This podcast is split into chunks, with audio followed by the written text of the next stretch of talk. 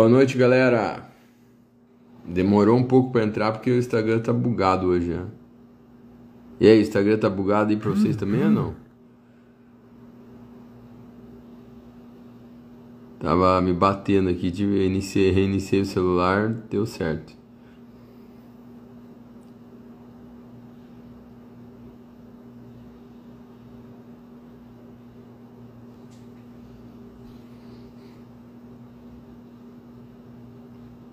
Boa noite.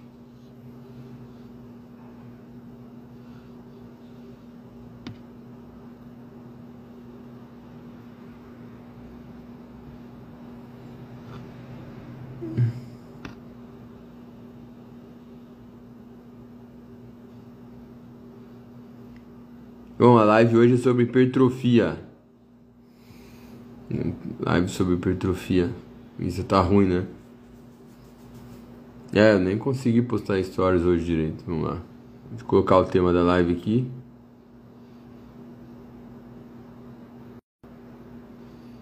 Hipertrofia muscular. Live sobre hipertrofia muscular.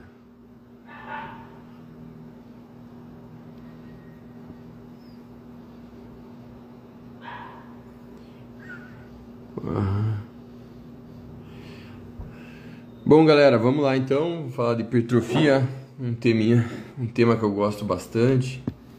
Vocês também.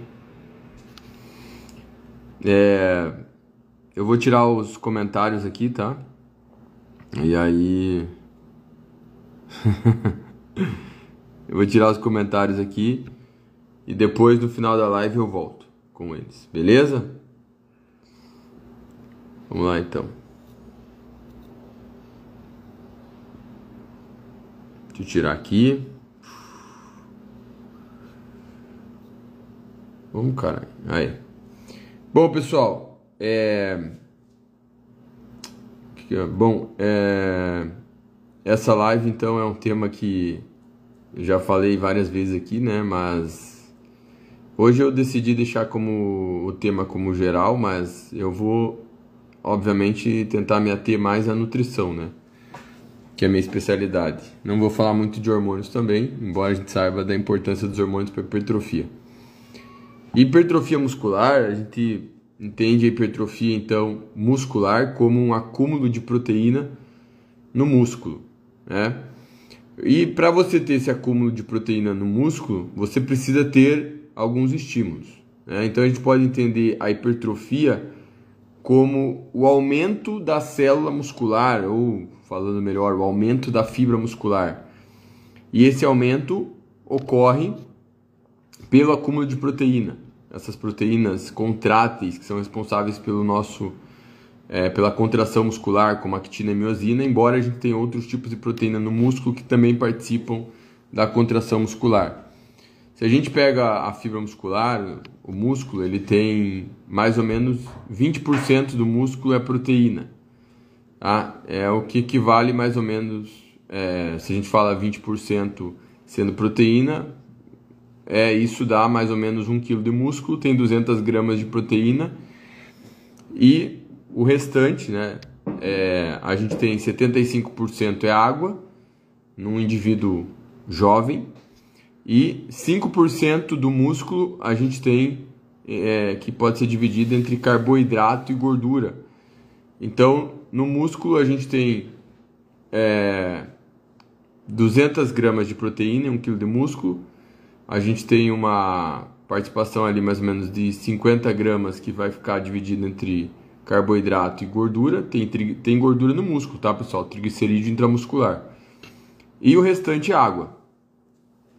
Então quando, quando o indivíduo ganha, para ganhar 1 kg de massa muscular, isso significa que o nosso corpo precisa sintetizar 200 gramas de proteína, tá? Então, é, é, o, a hipertrofia, o processo de, de ganho de massa muscular, né? Ele acontece por uma série de estímulos e normalmente as pessoas associam é, a hipertrofia ao treino de musculação, tá? Mas não, não dá, dá para você ter hipertrofia mesmo sem treino.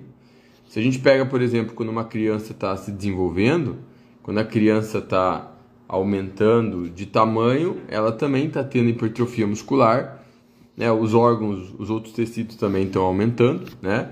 Então você também tem hipertrofia nessa fase de desenvolvimento, mesmo sem nenhum tipo de estímulo de exercício existido, de musculação. Ah, então esse é um bom exemplo em que os hormônios desempenham um papel muito importante. O hormônio do crescimento, o GH, mas ele não faz isso sozinho, tá? Os outros hormônios também participam do processo.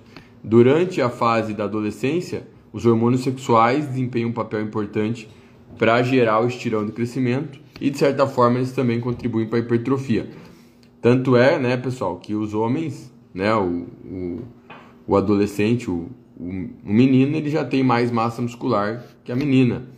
E isso em decorrência dessa diferença dos hormônios sexuais, já que por mais que o estrogênio ele tenha até um efeito anabólico, a testosterona é um, o principal hormônio relacionado ao anabolismo muscular.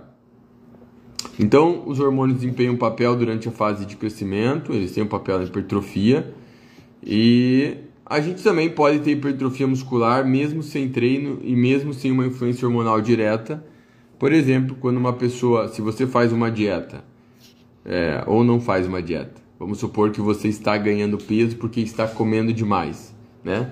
Se você estiver comendo demais em superávit calórico, mesmo sem exercício, você tem hipertrofia, embora obviamente o ganho de gordura seja muito maior. Então, quando uma pessoa está ganhando peso, está engordando, ela também tem ganho de massa muscular. Né? Mas, obviamente, a proporção de ganho de massa gorda é muito maior do que músculo. E aí a gente entende o diferencial do exercício, né? Porque o exercício é diferencial. Porque o exercício físico, principalmente a musculação, ela gera um estímulo na síntese de proteína muscular que faz com que, por exemplo, o indivíduo tenha um, um ganho proporcional de peso maior de músculo do que de gordura sob, quando ele está sob o estímulo do treinamento, né? principalmente um iniciante. Até porque é mais fácil você ter hipertrofia muscular quando você tem pouca massa muscular, por questões, por questões fisiológicas. Né? Então, o, o exercício ele gera uma série de estímulos na nossa fibra muscular que levam ao aumento da síntese de proteína. E o mais interessante é que existe uma sinergia entre o exercício e a dieta. Porque assim como o treinamento, a musculação, gera estímulos que aumentam a síntese de proteína, é, a própria alimentação também gera esse tipo de estímulo, principalmente pelo consumo de proteína, né? E também por um adicional de calorias na dieta. É mais fácil você ter hipertrofia, por exemplo, quando você consome mais calorias do que seu corpo gasta. Mas, pessoal, a hipertrofia ela não depende necessariamente de um superávit calórico. Você pode ter hipertrofia muscular, mesmo em déficit calórico. Mas antes de continuar aqui o raciocínio, a gente precisa entender que a hipertrofia muscular, no sentido de acúmulo de proteína muscular, depende de uma condição que a gente chama de balanço nitrogenado, ou seja, a síntese de proteína tem que ser maior do que a degradação. Ou seja, o teu corpo ele tem que criar mais proteínas, formar mais proteínas do que degradar, né? E o nosso corpo ele faz síntese e degradação de proteína o tempo todo. Porque proteínas elas têm várias funções no nosso organismo, desde controlar a, o nosso metabolismo através de enzimas, é, vários hormônios do nosso corpo são proteínas, o próprio GH é uma proteína, a insulina é uma proteína, as proteínas têm função no sistema imunológico, elas têm função transportadora, então, e a gente tem as proteínas formando os tecidos, né, como o colágeno e também tem as proteínas musculares. Então, o nosso corpo o tempo todo ele está reciclando proteínas, ele está degradando proteínas antigas, proteínas mais velhas e formando novas proteínas. Tá? Por isso que a gente precisa comer proteína todos os dias. Né? A gente precisa fornecer uma quantidade mínima de proteína para o nosso corpo, usar essa proteína para fazer as funções básicas, né? Você pode fazer uma dieta sem carboidrato e sem gordura, por exemplo. Pode viver sem comer carboidrato sem gordura, mas não pode viver sem comer proteína. A proteína é o único macronutriente completamente essencial, né?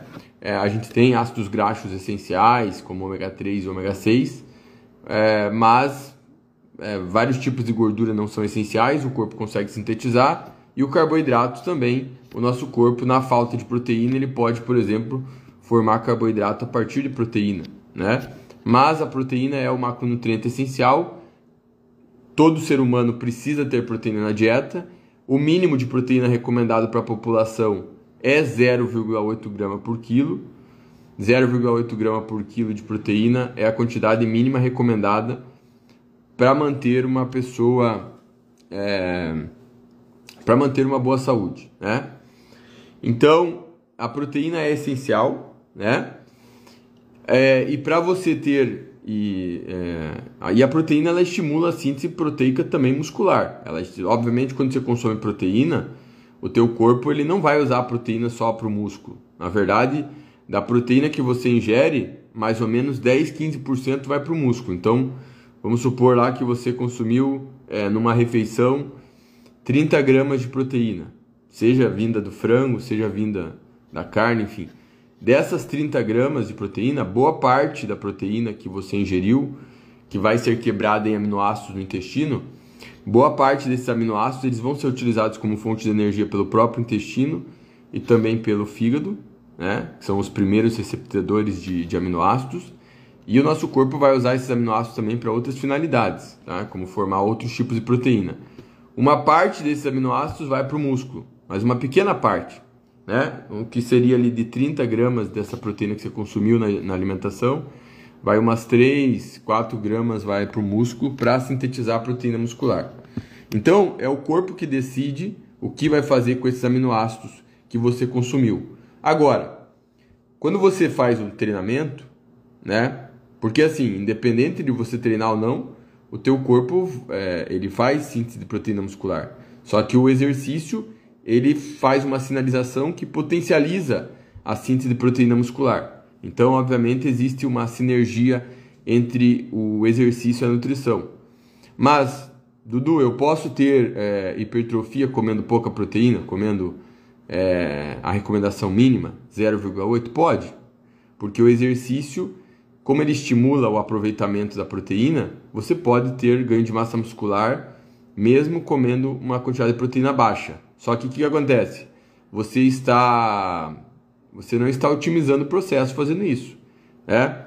é essa semana um, um, menino mandou no meu, no meu stories o seguinte: Olha, Dudu, você é, mostrou a evolução dele e ele falou que estava comendo. Não estava comendo tanta proteína e ele estava usando clara de ovo crua. E ele tinha comentado que eu já falei que quando você consome ovo cru, você perde mais ou menos 50% da proteína do ovo cru. Tá, mas não é eu que falo isso, tá, pessoal? Tem estudo mostrando isso, tá certo? É... E aí ele falou que teve evolução fazendo isso. Eu falei, tudo bem, você teve evolução apesar de fazer isso, né? Então uma pessoa, por exemplo, o cara pode ter é, hipertrofia comendo um grama por quilo de proteína? Pode. Pode até comendo 0,8, né? Mas você está fazendo algo ineficiente. Por outro lado, tem gente que vai consumir muita proteína e acha que o resultado que ele teve é porque ele está comendo muita proteína, uma proteína, uma quantidade de proteína excessiva, por exemplo. É, é normal no fisiculturismo, às vezes você vê atleta comendo 4 gramas por quilo de proteína por dia. Então é, não é porque o cara está evoluindo, está ganhando massa muscular, que ele está evoluindo por causa daquela quantidade. Mas as pessoas interpretam sempre o que elas estão fazendo, né? Que mesmo quando elas estão fazendo uma estratégia ineficiente, elas acham que aquela estratégia está fazendo a diferença, né? Então é possível ter é, hipertrofia comendo uma quantidade de proteína baixa, né? Mas obviamente não é isso que vai otimizar o ganho de massa muscular. Então o exercício, o treinamento, praticamente a musculação, ela faz um estímulo, ela faz uma série de estímulos, obviamente, não é um estímulo só. Vocês conhecem a, a ativação da, da via. É, esse tipo de sinalização é um dos exemplos pelos quais o exercício aumenta a síntese proteica. Esse aumento da síntese proteica pelo exercício ele pode durar mais de que 24 horas, né? E quando você consome proteína, você vai ter um pico de síntese proteica que vai durar mais ou menos 3 horas, tá certo? E é, esse, esse, essa janela anabólica depois do exercício, uhum. ela dura mais do que 24 horas. É óbvio que é, nas refeições mais próximas do treino você tende a ter uma síntese proteica maior, mas não significa necessariamente que você precisa é, fazer a refeição muito próxima do treino ou que você precisa comer uma proteína de rápida absorção no pós-treino para ter, uma, ter um, uma hipertrofia maior. Né? Então hoje os, a gente sabe que a janela anabólica pós-treino dura várias horas, né? dura 24 horas para mais, mas não quer dizer que vale a pena, por exemplo, o cara ficar 5 horas sem comer proteína depois do treino. Também não é inteligente fazer isso. Mais importante, pessoal, do que o timing o momento que você vai ingerir a proteína, mais importante que isso é a quantidade, é você bater a recomendação de proteína no dia. E qual que é a recomendação de proteína para hipertrofia muscular no sentido de otimizar o ganho de massa muscular? A recomendação hoje ela fica em torno de 1,6 a 2,2 gramas por quilo. Então a gente tem uma faixa de recomendação no sentido de que se você consome abaixo de 1,6, você pode ganhar massa muscular. Claro que pode. Só que você não está otimizando o resultado. Se você come acima de 1,6, você pode ter resultado, mas normalmente isso já representa uma dose ótima para boa parte das pessoas. Então, é, essa recomendação até 2,2 significa que alguns indivíduos podem ter uma melhor resposta consumindo a proteína nessa faixa de até 2,2 gramas por quilo. Né? Para ficar didático, eu costumo falar que a recomendação de proteína é em torno de 2 gramas por quilo. Né? É, Dudu, e se o cara usa hormônios? Né? Bom, se o cara usa hormônios, primeiro, a gente não tem um estudo que vai lá analisar a otimização da proteína para um cara que usa hormônio, a recomendação de proteína para um cara que usa hormônio, por questões éticas, né? Os caras não vão, não estão interessados em saber quanta proteína um cara que está tomando testosterona e deca vai ter em relação ao melhor aproveitamento, né? Quanto seria o melhor aproveitamento para esse cara que está ciclando, óbvio, né? E não vão, não espere que alguém vá fazer isso. Mas pelos dados de alguns estudos com o uso de esteroides, é, lembrando que os esteroides eles têm uso clínico, uso terapêutico, né, uma série de doenças, a gente sabe que é possível ter grandes resultados com o esteroide anabolizante, mesmo consumindo proteína baixa. Proteína baixa, que eu falo, é abaixo dessas recomendações de 1,6. Então, tem alguns estudos que eu mostro no meu e-book Testosterona, que os caras usaram 1,2, 1,3 grama por quilo e os indivíduos que consumiram essa quantidade de proteína em doses suprafisiológicas de testosterona, eles tiveram ganhos de, de massa magra que chegavam até 8 quilos de massa magra. Ou seja, claro que eram indivíduos que não eram fisiculturistas, eram é, indivíduos pouco treinados e eles tiveram esse resultado, né, resultado grandioso. Então a gente sabe que o indivíduo hormonizado ele consegue ter grandes resultados mesmo consumindo uma proteína abaixo é, dessa recomendação para naturais que é 1,6. Então é possível ter. E por que que isso acontece? Porque é, o esteroide, seja testosterona, seja qualquer hormônio que é derivado da testosterona, é, ele já vai aumentar a síntese proteica por natureza. Né? O esteroide ele já potencializa então o aumento da síntese proteica. Além disso, o esteroide tem um potencial de reduzir a degradação de proteína. Ou seja, se você de um lado você aumenta a síntese proteica e do outro você reduz a degradação, você concorda que o aproveitamento de proteína pelo corpo aumentou, né? Porque a hipertrofia ela depende da situação. A síntese tem que ser maior que a degradação. Então, se aqui é a síntese, aqui é degradação, se elas forem igual, iguais, o teu corpo está sintetizando a mesma quantidade que está degradando, você não tem hipertrofia. Se a síntese é maior que a degradação, você está tendo acúmulo de proteína porque teu corpo está sintetizando mais proteína do que degradando. Né? O esteroide ele atua tanto aumentando a síntese, principalmente aumentando a síntese, como reduzindo a degradação. Então você melhora o aproveitamento de proteína, né? já que você está atuando tanto como um efeito anabólico, que é na síntese, como um efeito anticatabólico, que é reduzindo a degradação. Né? É, então, daí que os esteroides não tem nada mais potente que esteroide anabolizante para aumentar a massa muscular. Não tem nenhum tipo de droga que tenha efeito mais potente que esteroide anabolizante. Nem o GH sozinho, o GH sozinho nem se compara ao, esteroide anabolizante, né?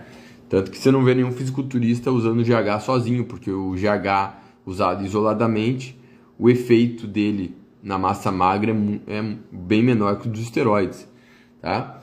É, a insulina também, a mesma coisa. A insulina é um hormônio que não tem um efeito é, muito impactante na síntese de proteína. O efeito da insulina é mais na degradação, ela reduz a degradação. Ela é mais um hormônio anticatabólico do que anabólico. Mas a insulina é importante porque ela tem uma ação é, permissiva na captação de aminoácidos pelo músculo. Isso significa o quê? Que quando o indivíduo tem resistência à insulina, ele tende a facilmente ter mais degradação proteica e tem uma captação mais ineficiente de aminoácidos pelo músculo. Então, uma pessoa é, que tem resistência à insulina, ela tende a ter um catabolismo muscular mais facilmente e também tende a ter uma pior resposta em relação ao anabolismo, né? E aí a gente entende por que, que a sensibilidade à insulina é tão importante para o indivíduo que busca hipertrofia. E essa sensibilidade à insulina, ela vai piorar quando você é sedentário, por exemplo, quando você tem uma alimentação desregrada, ou seja, você está tendo uma alimentação que é, tá rica em fast food, é, gorduras, açúcares, enfim. Uma pessoa que está nessa situação, ela naturalmente vai piorar sensibilidade à insulina e ela tende a ter perda de massa muscular, em parte por ser inativa e em parte por ter uma piora da sensibilidade à insulina, um aumento da resistência à insulina. É? Mas a insulina, pessoal, ela não é um hormônio é, é, muito anabólico no tecido muscular. Né? Até porque se fosse assim, você iria ver um monte de gente fazendo ciclo só de insulina e ficando gigante. Né? Se você fizer um ciclo de insulina, na verdade você vai ficar gordo. Então a sensibilidade à insulina é um fator importante para a hipertrofia, mas a insulina é, isoladamente ou hiperestimulada não vai fazer ninguém ganhar muita massa muscular, tá? Diferente dos esteroides anabolizantes, que realmente tem um potencial para gerar hipertrofia muito grande, né? Agora, falando de um indivíduo que é natural, é, se ele, se ele busca é, hipertrofia, ele vai trabalhar com a quantidade de proteína na faixa de 2 gramas por quilo. E você, Dudu, mas eu, e se eu quiser usar mais? Pode usar mais, não tem problema. Só que é pouco provável que você tenha benefício em decorrência de um excesso de proteína, ou seja, usando mais do que 2,2 gramas por quilo, né? É, mesmo que você tenha um volume de treinamento é, grande, por exemplo, um cara que treina uma hora e meia por dia, duas horas de musculação, um cara que treina sério, né? Eu acho aceitável chegar em 2,5 gramas por quilo e quando eu trabalho com, com fisiculturistas hormonizados, numa fase de hipertrofia, eu chego a usar 2,5, às vezes um pouquinho mais de proteína. Em parte também pela porque muitos fisiculturistas estão acostumados a comer mais proteína, né? Mas não tem por que forçar a dieta, não tem por que você forçar o consumo calórico a partir de proteína, né? Uma porque é, o benefício é pouco provável por você aumentar a proteína e outra porque a proteína é cara, né? A proteína é o macronutriente mais caro para você ter na dieta. Então não tem por que você desperdiçar dinheiro com isso, é? Então, a recomendação de proteína para hipertrofia é essa recomendação é o ponto principal quando você fala né? Isso é mais importante, por exemplo, do que o, o timing da proteína, né? ou seja, o momento que você vai ingerir essa proteína. Tá? Tem muita gente que se preocupa com a questão do tempo de nutrientes. Se existem momentos mais adequados para você ingerir determinado suplemento ou determinado alimento, bom, até certo ponto, é, isso pode ter alguma relevância para algum, algumas estratégias, principalmente quando se pensa em performance. Mas quando se pensa em hipertrofia muscular, o momento que você ingere a proteína não tem tanta relevância. O mais importante, depois que você bate a quantidade de proteína, é você fracionar essa proteína, tá? Dudu, eu posso ter hipertrofia colocando toda a proteína em uma refeição só, por exemplo? Né? Concentrando toda a proteína do dia no momento? Você pode, pode ter hipertrofia fazendo isso. Isso é o mais eficiente a se fazer? Não, tá certo? Então por isso que a gente precisa entender que funcionar é uma coisa, ser eficiente é outra, né? Então as pessoas fazem muita confusão. Às vezes o cara fala assim: "Ah, eu fiz isso e funcionou". Tá, funcionar funcionou, não quer dizer que isso foi a estratégia mais eficiente para se fazer. Então na nutrição esportiva, a gente sempre tem que pensar na questão da eficiência. Então, é que nem o cara, o cara pode ter hipertrofia comendo 1,2 gramas por quilo de proteína. É a, é a quantidade mais eficiente? Não, não é a quantidade que vai promover, por exemplo, os melhores resultados. Então, a ideia de concentrar proteína em uma refeição é a mesma coisa. Então, Dudu, mas em quantas proteínas eu preciso fracionar? Quantas refeições? Precisa ser a cada 3 horas? Bom, pessoal, não precisa ser a cada 3 horas, né? Isso é um mito. Você não precisa comer proteína a cada 3 horas. Até porque a síntese proteica, ela com... pensa o seguinte: você acha que comendo um pedaço de carne vermelha você acha que a velocidade de digestão e absorção dos aminoácidos da carne é igual de uma proteína como whey? Não é, tá certo? Então a entrada de aminoácidos no sangue vai ser diferente você consumindo um suplemento como whey, você consumindo uma proteína como a carne, certo? A carne tem uma digestão, uma absorção mais lenta então, a entrada de aminoácidos no sangue é mais lenta do que o whey.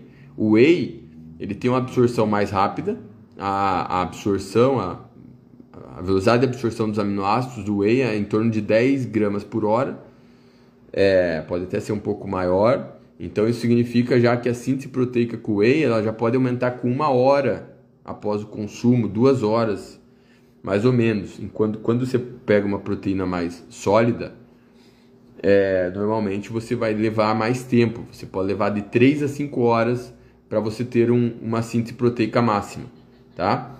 Ou seja, até os aminoácidos serem absorvidos, enfim, até a proteína ser digerida ali no intestino, os aminoácidos serem absorvidos, você vai ter o um aumento da síntese proteica máxima em um período de 3 a 5 horas. Então, os diferentes alimentos fontes de proteína, eles têm velocidades de digestão e absorção diferente. Por isso existe uma crença de que uma proteína mais rápida seria melhor depois do treino, já que a entrega de aminoácidos para o músculo seria mais rápida. Essa crença remonta aos anos 90 e, e aí se vendeu a ideia de que no pós-treino seria melhor usar uma proteína rápida.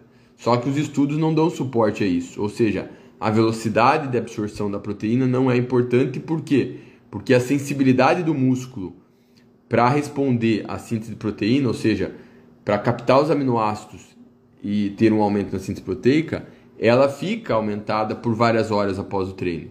Isso significa que uma proteína rápida não tem vantagem necessariamente sobre uma proteína lenta, embora seja indiscutível que o whey é uma proteína de ótima qualidade, inclusive é uma proteína muito interessante, por exemplo, para você utilizar em idosos, principalmente em indivíduos idosos que estão em fase de perda de massa muscular, porque, por, é, porque estão com sarcopenia, enfim. Por, é, e pela questão da praticidade do whey, né?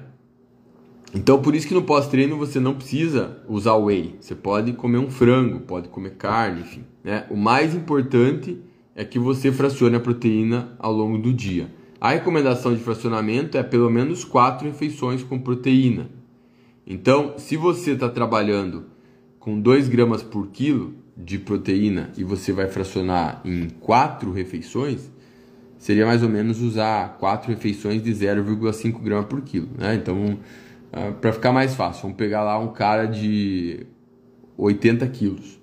80 quilos, não obeso, tá? Afinal, você não vai fazer uma dieta para hipertrofia com superávit calórico para o indivíduo com obesidade. É 80 quilos vezes 2 dá 160 gramas de proteína. Se você dividir por 4, vai dar 40 gramas de proteína por refeição, certo? Precisa ser 40 exatamente? Não precisa, tá? Você pode ter uma refeição com 45, uma refeição com 35. O mais importante é que você tenha pelo menos é, numa, numa refeição mais ou menos 0,3 grama por quilo de proteína. 0,3 grama por quilo para esse cara de 80 quilos, a gente pega e multiplica 0,3 vezes 80, dá 24 gramas de proteína. Então isso seria mais ou menos um mínimo para você ter um estímulo máximo na síntese proteica desse cara. Tá? Então você poderia é, ter uma refeição mais alta em proteína, uma refeição, por exemplo, um almoço que você vai ter lá, por exemplo, é, 50 gramas de proteína e você poderia ter um lanche que você tem mais ou menos 25 gramas de proteína. Não tem problema. O que não seria legal seria você, por exemplo, ter uma refeição que você tem 100 gramas de proteína e uma refeição que você tem 15. Aquela refeição que você tem 15, a síntese proteica também vai aumentar. Só que você não vai estar tá no máximo da síntese proteica, tá, pessoal? Porque é, como a hipertrofia ela depende do aumento da síntese proteica, tá? É, porque o que, que é mais sensível à mudança? A síntese ou a degradação? Porque é aquela coisa, né? A hipertrofia depende da síntese ser maior que a degradação. Mas não é uma refeição que faz você acumular proteína suficiente no músculo para você ter ganho de massa muscular, tá? Você pode, não, você não vai medir o, o teu bíceps depois de tomar um, um, copo de, de leite com whey, né? É, ou depois que você comer um frango, né? Embora a síntese proteica vá aumentar você comendo frango. Mas por que, que não faz sentido você ficar medindo o bíceps cada refeição que você faz? Porque o acúmulo de proteína é pequeno. E ele, com o tempo, né? Se você não sustentar os estímulos, é, você vai ter mais degradação do que síntese. Então não é um momento, não é uma refeição e não é um momento que vai determinar se a pessoa ganha músculo ou perde músculo, né? Você não vai achar que só porque você diminuiu um quilo durante o sono, você perdeu músculo, tá? Você perdeu um quilo lá dormindo porque perdeu água. Foi no banheiro durante a noite, transpirou e faz isso, faz você perder água, enfim. É, e você naquele momento você estava com a síntese mais baixa e a degradação mais alta. Mas não é um momento que vai determinar o teu catabolismo ou o teu anabolismo, certo? Então, é, sabendo isso, né, que a gente precisa fracionar a proteína e precisa ter uma quantidade mínima na refeição, muita gente interpreta essa informação errada. As pessoas acham que essa recomendação de proteína na refeição está relacionada à capacidade de absorção do corpo. Tá errado isso, tá, pessoal? Não tem limite para absorver proteína, tá? Se você pega e, e joga lá é, 100 gramas de whey depois do treino joga na água 100 gramas de whey, vamos supor que 100 gramas de proteína mesmo, tá? Vamos pegar um whey, um whey aí hiperconcentrado. É, o cara jogou lá, tá? 100 gramas. O corpo absorve isso? Absorve. Mas o que acontece? A síntese proteica ela satura. Então a síntese proteica, ela não é, ela é dose dependente até um ponto. Por exemplo, se você toma 10 gramas de whey, a síntese proteica aumenta assim. Se você toma 20 gramas de whey, ela aumenta assim. Se você toma 30, ela aumenta aqui. Se você toma 40, não aumenta mais, por exemplo. Ou seja, a gente fala que a síntese proteica saturou. Chega o um momento que os aminoácidos que você está fornecendo, eles estão sendo absorvidos pelo teu corpo, mas o organismo não consegue mais aproveitar para a síntese proteica. O que, que o corpo faz com esses aminoácidos que não estão sendo utilizados para síntese proteica? Ele cataboliza esse aminoácido que, que significa catabolizar aminoácido? Que esse aminoácido é utilizado para produzir energia, tá certo? A gente fala que o corpo está oxidando aminoácidos, tá?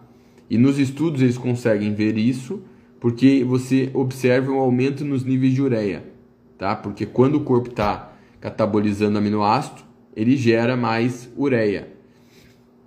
Então é por isso que eles sabem que tem uma limitação para a síntese proteica. E nos estudos eles medem a síntese proteica eles vão medindo então com diferentes doses de proteína. Então a síntese proteica aumenta com 10, fica mais alta com 20, e aí ela atinge mais ou menos um teto em 20, entre 20 e 40, tá? Indivíduos jovens que não são muito pesados Normalmente eles, eles atingem um, um limite na síntese proteica com 20 gramas de proteína. Um cara lá de 70 quilos, mais ou menos. Só que assim, pessoal, é... esses 20 gramas, que não é porque o corpo dele só absorveu 20, ele absorveu mais. Só que é, esse excesso de aminoácido não está sendo aproveitado para a síntese proteica. Então a galera interpreta isso como é, o corpo não absorveu. Na verdade, absorveu, óbvio que absorveu, tá certo? Só que o corpo não está aproveitando a proteína para construção muscular. Ele está usando a proteína como fonte de energia e isso não é muito inteligente, até porque proteína é cara e não é uma fonte de energia eficiente, por exemplo, para performance. O carboidrato é uma fonte de energia mais eficiente. Então, não, não adianta o cara usar o argumento assim, ah, mas pelo menos o meu corpo está usando a proteína como fonte de energia. Não, não é interessante, não é inteligente, já que a proteína é uma forma de energia mais cara e mais ineficiente quando comparado ao carboidrato. Então, é a mesma ideia de, de usar aminoácido intratreino. O aminoácido intratreino ele não tem como melhorar a performance do treino. Ah, Dudu, mas eu sinto diferença. Placebo, tá? Porque você acredita que faz diferença e você sente a diferença porque você acredita tá? Mas não faz um efeito real. Né? Uma pessoa pode ter um efeito de algum suplemento, é normal a pessoa ter algum tipo de efeito, sentir uma diferença, é, porque ela acredita que aquilo faça diferença. Mas isso é um efeito placebo, né? É, então o aminoácido ele não tem o potencial de melhorar a performance, porque a taxa de fornecimento de energia quando o teu corpo produz ATP a partir de aminoácido é uma taxa mais lenta do que o carboidrato, né? já que o carboidrato ele faz glicólise aeróbia e anaeróbia. A proteína não pode fazer anaerobiose, não faz, só faz metabolismo aeróbio. Então, usar o aminoácido intratreino é bobagem, é porque o nosso corpo, primeiro, que não vai mudar a performance, não vai melhorar a performance, e segundo, que alguém pode argumentar assim: ah, mas eu vou usar o aminoácido intratreino porque é, o meu corpo cataboliza proteína durante o treino. O catabolismo de proteína durante o exercício é muito pequeno, pessoal. É ridículo, né? É, o corpo, basicamente, durante o exercício, ele usa gordura e carboidrato. Mesmo que você tiver com uma dieta com carbo baixo, a prioridade do teu corpo não é degradar proteína. Ele tende a degradar mais gordura. Tanto é que se a dieta tiver carbo baixo, a tendência é você ter o quê? Piora de performance, né? a, a limitação das calorias da dieta e a limitação do carboidrato prejudica a performance. E você não vai melhorar essa performance compensando, aumentando a proteína. Né? Mas enfim. É, então, a ideia de, de, de usar prote, a proteína ela tem um efeito dose dependente até certo ponto. Tá? Então, primeiro, se você trabalha lá com 2 gramas por quilo, e você está colocando nas refeições uma quantidade mínima de proteína de 0,3, 0,4 grama por quilo, você está maximizando a síntese proteica, tá? E aí, entre colocar em quatro refeições ou em colocar em seis refeições essa proteína, não vai ter diferença em indivíduos jovens, em indivíduos adultos saudáveis, tá? Por quê? Porque em indivíduos idosos o idoso, pessoal, ele tem uma dificuldade maior de ter hipertrofia porque ele tem o que a gente chama de resistência anabólica. A resistência anabólica significa que o indivíduo é, mais velho, ele, a, a síntese proteica dele é mais resistente para aumentar. Então, consequentemente, no indivíduo idoso, a concentração de proteína na, na, nas refeições é mais recomendada. Então, no, indivíduo mais velho, não é recomendado você fracionar a proteína em seis refeições. É melhor você ter a proteína no máximo em 3, 4 para você ter uma concentração maior e você vencer essa resistência anabólica, tá? Então, os indivíduos que têm lá acima de 60 anos, eles já têm normalmente uma sensibilidade à insulina menor e, além disso, eles têm essa resistência anabólica. Então você entende porque um, um, um, indivíduo mais velho, em parte, tem uma resistência maior a ganhar massa muscular. Mas é possível, você percebe que com conhecimento de nutrição, você é, otimizar esses resultados também, né? Porque um indivíduo com 70 anos, 80 anos, ele também pode ter hipertrofia muscular. Meu pai está com 67 anos, começou a academia faz alguns meses e ele está feliz porque ele está tendo resultado. É um resultado mais lento do que o indivíduo jovem teria, mas ele tem resultado, né? É óbvio que ele, o potencial dele é, para atingir um, um grande ganho de massa muscular é muito mais limitado do que o indivíduo que começa a treinar mais jovem, né? Mas ele pode ter ganho de massa muscular mesmo estando com 70 anos, mas é mais difícil de fato, né? Mas nesse, quando você trabalha com um indivíduo idoso, é importante que você entenda isso, que para o indivíduo idoso não é interessante fracionar demais a proteína. Um indivíduo jovem não tem problema. Se você fizer em seis refeições com proteína ou fizer cinco, quatro, o resultado tende a ser o mesmo, né? Dudu, e se o cara fizer três? A gente não tem uma resposta tão clara, né?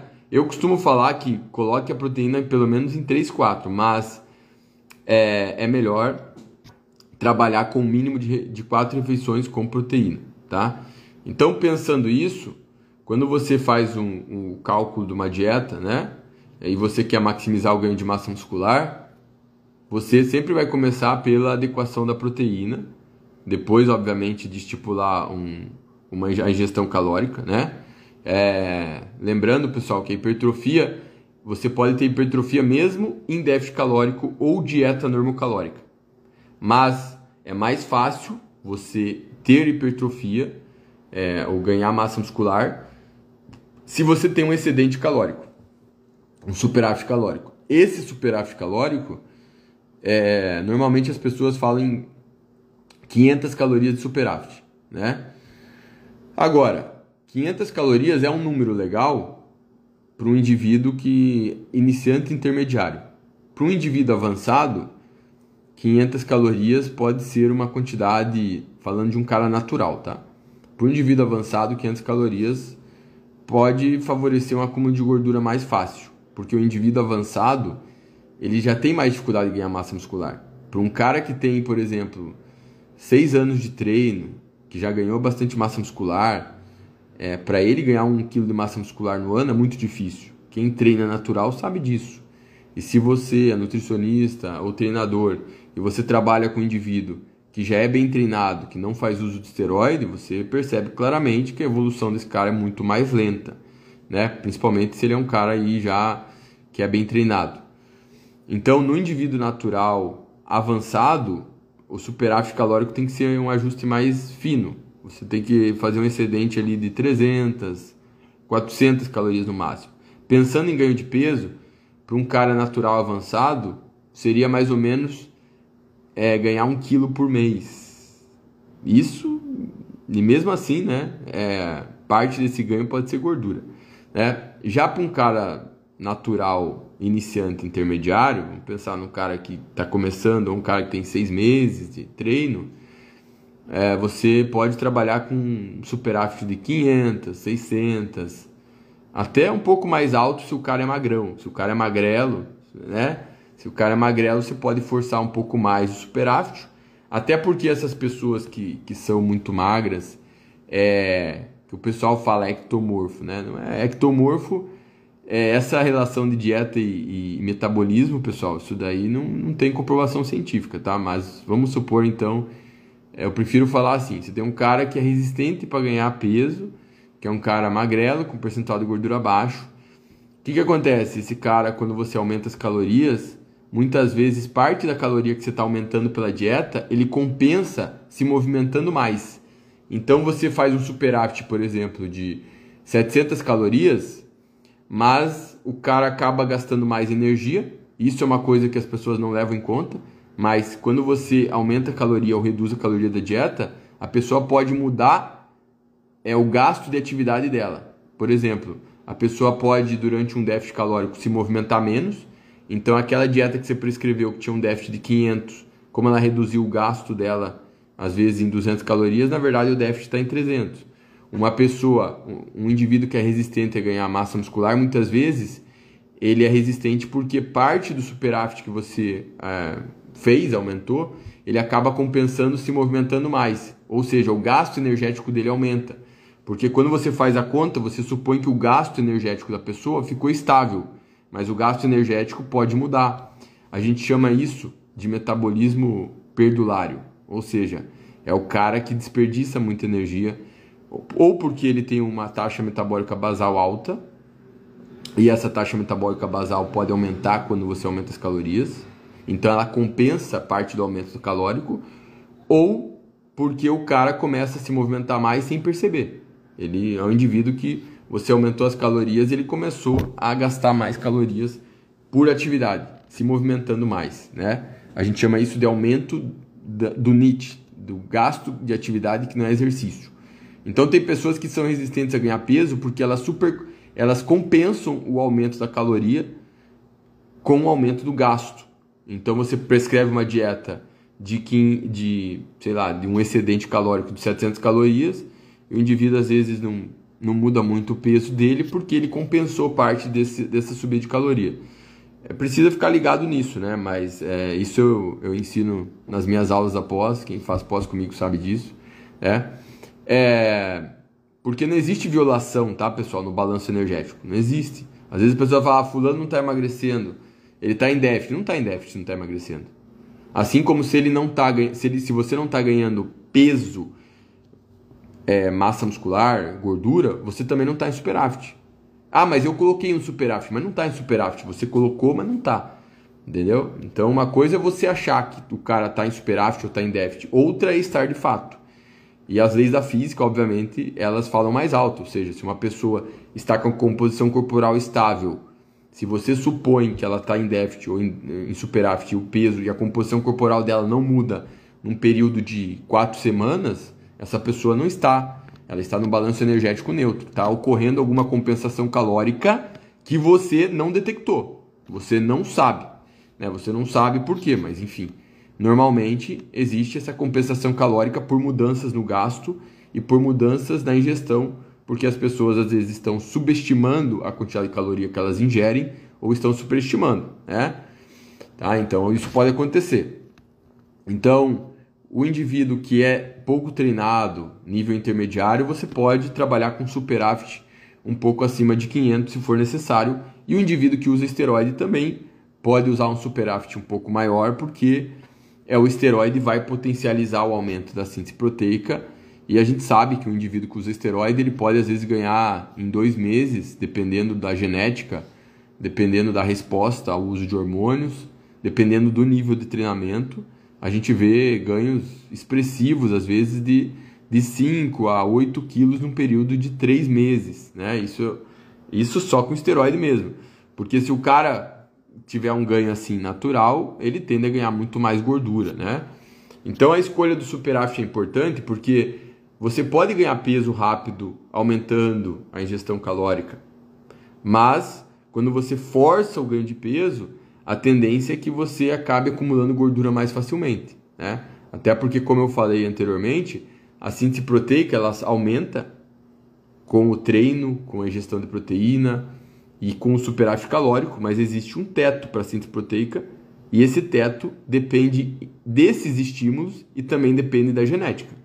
Então, óbvio que se você coloca o mesmo tipo de estímulo para duas pessoas diferentes com o mesmo nível de treinamento. Por exemplo, seis, dois caras com seis meses de treino, consumindo a mesma quantidade de proteína, fazendo o mesmo volume de treinamento, você sabe que normalmente as respostas deles não vão ser iguais, vão ser diferentes devido às diferenças genéticas, tá? Então, um indivíduo que tem um maior potencial genético, ele é mais responsivo para a síntese proteica. Então, fazendo o mesmo superávit calórico, ele pode ganhar mais massa muscular do que o outro, né? E normalmente os indivíduos que são mais responsivos ao exercício, eles também são mais responsivos ao uso de esteroide. As duas coisas estão atreladas de certa forma. Por quê? Porque teve um estudo que mostrou que os caras que, que, que tinham maior resposta à hipertrofia quando estavam estimulados pelo treinamento eram os caras que tinham maior quantidade de receptor androgênico no músculo. Como assim, Dudu? É, teve um estudo que eles viram o seguinte: eles resolveram avaliar vários homens, homens, né? É, e eles treinavam por 12 semanas, naturais, tá certo? E os pesquisadores resolveram medir os hormônios dos caras, testosterona, IGF-1, os hormônios relacionados à hipertrofia, GH, e também eles fizeram biópsia muscular para medir a quantidade de receptor androgênico no músculo. Então eles não quiseram investigar receptor do GH, nada, eles, eles investigaram o receptor da testosterona. E nesse estudo eles viram que é, os hormônios não estavam relacionados à hipertrofia. Quer dizer, os, os caras, alguns caras ganharam, obviamente, quando você tem vários homens fazendo o mesmo treinamento, é, mesmo tipo de dieta, você não vai ver o mesmo resultado, né? Vai ter gente que ganhou mais e gente que ganhou menos. Eles, aí eles procuraram ver se tinha relação com a quantidade de hormônio que os caras produziam. E não tinha. Mas eles observaram que quem teve mais, maior ganho de massa muscular tinha mais receptor androgênico no músculo. Né? Dudu, como é que eu faço para injetar receptor? Não dá para injetar receptor, infelizmente. Não, a gente já nasce com uma determinada quantidade de receptor e o número de receptor pode aumentar com exercício. Mas é aquela coisa, né? Quem já nasce com mais vai aumentar mais. E quem nasceu com pouco, por mais que aumente, vai continuar com menos, né? Então a responsividade ao treino depende dessa quantidade de receptor androgênico, né? É... Tem outros fatores também que estão relacionados à hipertrofia, mas nesse estudo ficou claro que o número de receptor. E esse receptor androgênico é o receptor da testosterona. Então, a testosterona ela exerce o efeito dela na hipertrofia no músculo ligando no receptor androgênico. Se o cara tem mais receptor, ele vai ser mais responsivo à testosterona do que o cara que tem menos receptor, né? Então por isso que o nível de hormônio no sangue não estava relacionado à hipertrofia, o nível endógeno, tá, pessoal? É claro que se você aumentar a dose, usar uma dose suprafisiológica, você tem hipertrofia. Então até certo ponto no nível fisiológico, não importa se o cara está com uma texto de 800 e uma texto de 400. Se esse cara que tem a texto de 400 tem mais receptor, ele responde melhor do que o cara que tem a texto de 800. Esse é o ponto, né? Tá certo? Isso pensando num cara natural. Então a quantidade de receptor androgênico é um fator determinante a hipertrofia que está relacionado à genética, ao potencial genético. Algumas pessoas têm mais receptores androgênicos no músculo do que outras. E é possível que essa seja a explicação também por que nós temos respostas para hipertrofia às vezes maior para algum para um determinado grupo muscular do que para outro, né? Às vezes a pessoa tem uma maior responsividade para ganhar braço, às vezes ela tem uma maior responsividade para ganhar peitoral, porque provavelmente a concentração de receptor nos grupos musculares é diferente, né?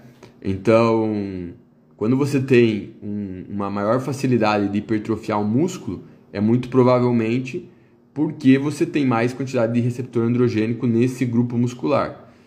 É, infelizmente, ainda não, não, não vi estudos que fizeram essa investigação de tentar verificar isso. Né? Seria uma coisa interessante no futuro. É, mas, mas, de qualquer forma, a gente sabe que o exercício ele tem o potencial de, de tentar corrigir esse desbalanço, né? Pela dieta não dá para corrigir isso, né, pessoal? Você não consegue corrigir um, um, um, desbalanço no físico só pela mudança na dieta, porque a dieta ela joga o substrato. Quem, quem direciona o uso do substrato, no caso aí, por exemplo, a proteína, é o treinamento, tá? É, então, claro, você pode fazer uma estratégia pontual falando assim: ah, Dudu, é, eu posso aumentar o carbo num dia de ponto fraco? Pode, tá certo? Mas você tem que entender que a resposta do exercício na síntese proteica ela perdura por mais de 3 horas, perdura por várias horas, por 24 horas, 48 horas. Então, quando você tem um músculo fraco, se você tem um músculo fraco, melhor dizendo, se você tem um músculo forte, esse músculo forte, se ele for estimulado, um dia, o estímulo dele não é só naquele dia. Esse estímulo perdura por mais tempo, tá? Ele não vai ser só naquele momento. Então, essa ideia de, de ajustar a dieta de acordo com o ponto forte ou ponto fraco do shape tem que ter certa cautela, porque o maior determinante para corrigir alguma deficiência de um grupo muscular vai ser a mudança na estratégia de treinamento. Se o cara tem um ponto muito forte no físico que destoa dos outros, né? Isso não é bom pensando no fisiculturismo. Né? No fisiculturismo, é, normalmente você quer um físico proporcional, pensando no bodybuilder. Então o cara tem o braço muito grande e a perna é pequena, isso vai ficar visível. E obviamente o que o treinador tem que pensar? Se ele tem um, um ponto forte, que é o braço, é porque provavelmente esse grupo muscular é mais responsivo, na verdade, muito provavelmente. Então, se ele treina o mesmo volume para o braço e para a coxa, o que, que vai acontecer? Esse volume não vai ser, nunca vai mudar. Ele sempre vai ficar desproporcional. Para piorar, pode ficar mais desproporcional. Por quê? Porque se o braço é hiperresponsivo ao estímulo, se você dá o mesmo estímulo, estímulo na perna do que no braço, o braço sempre vai responder muito mais. Então, por isso que alguns treinadores no fisiculturismo, o que, que eles fazem para corrigir a desproporção? Eles destreinam o ponto forte. Ou seja, para de estimular o ponto forte. Porque para piorar a situação, pessoal, o esteroide anabolizante, ele tem sinergia com o treino. Então, se você tem um ponto forte, que é um ponto forte porque tem mais receptor androgênico, ele já é mais responsivo naturalmente ao treino. Se coloca esteroide, fica ainda mais responsivo. Então fica muito difícil corrigir uma desproporção quando você está num ambiente hormonal muito anabólico como esteroide, se você não destreinar o grupo forte, tá? Que é o, é o grupo muscular hiperresponsivo. Mas isso é papo para outro momento, né? Porque senão eu já estou divagando aqui, já tô, já tô indo além. já tô passando aqui do, do time. É, é, mas era uma ideia que eu queria trazer para vocês também, algo mais pontual, né? Que a gente faz no fisiculturismo. Eu estou trabalhando com um atleta agora, o André, e o, atleta, o André Leite é um, é um cara muito grande, né? Mas ele tem um superior muito grande e os inferiores dele não acompanham os superiores. Então, a estratégia que eu passei para ele quando ele começou comigo algumas semanas atrás foi para ele ficar um tempo sem treinar os superiores, só treinando membros inferiores, tá? Para tentar a gente colocar uma proporção melhor no físico dele, tá bom? Então pense nisso, né? Se, se, se você tem um grupo muscular que responde melhor, provavelmente tem mais receptor androgênico, tá bom? É? Beleza, galera? Ó, pessoal, é... eu, tô, eu tô com um curso muito legal chamado Estratégias Nutricionais para Hipertrofia. Já é a terceira turma desse curso. Esse curso tem 5 horas e vai ser dia 24 de julho ao vivo, tá? É um curso online. Ele fica gravado por 30 dias, então se você não puder assistir no dia 24, você pode assistir outro dia, tá bom? Então, é esse curso eu coloquei lá no Stories, tá, pessoal? Tá, na, tá no segundo lote.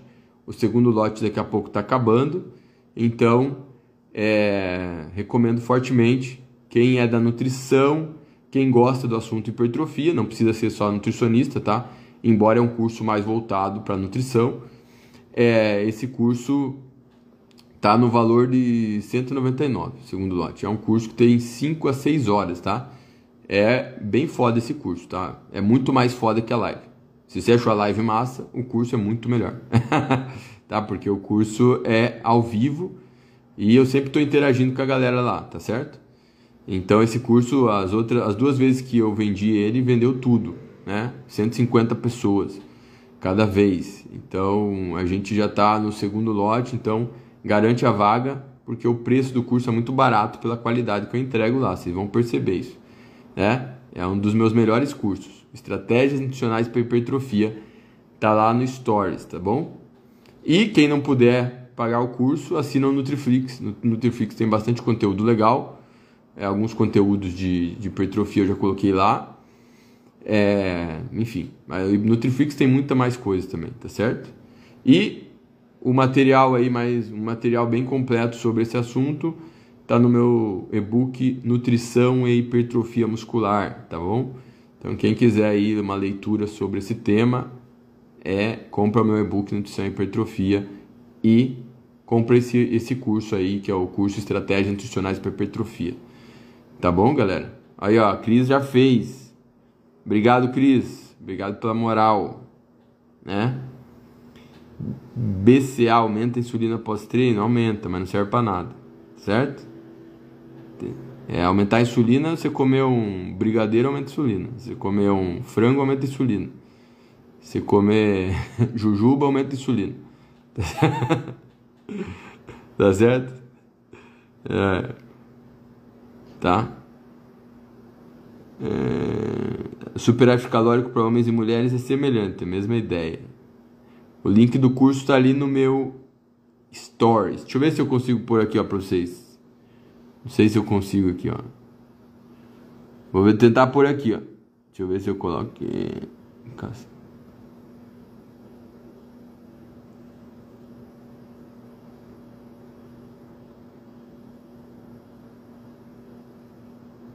Pessoal, não sei aqui. Né? Não consigo pôr o link aqui. Ah, mas tá lá no Stories, tá, tá bom? Beleza, gente? Um abraço. Eu vou deixar a live salva um tempo ali. Não deixa de dar aquela moral depois, né? Gostou da live? Não deixa de dar uma moral. E aproveitando, né? É, só para dar uma motivada aí para vocês comentarem. Coloque lá nos comentários um tema de live que você gostaria de ver. De preferência um tema mais genérico, né? Não adianta escolher uma parada muito específica, que aí também a chance de eu fazer é muito menor. Tá? Rosana perguntou: melhor assinar o Nutriflix semestral ou próximo curso? Rosana, é uma escolha difícil, tá? Porque o Nutriflix você vai ter mais conteúdo, bem mais. Só que o curso ele te dá uma, é, um conteúdo mastigado sobre esse assunto. No Nutriflix você não tem um, um, um, tanto tempo de um assunto só, tá? Então assim, se esse assunto te interessa muito, eu faria o curso, tá? É, mas o Nutriflix, o custo-benefício do Nutriflix no geral é melhor, porque ele oferece uma variedade de conteúdo, tá? Mas assim, é, não é a escolha depende muito do que você quer aprender. Assim. Se você quisesse muito esse assunto de hipertrofia, eu recomendo fazer o curso, tá bom? Né? Valeu, galera. Abraço, tá bom?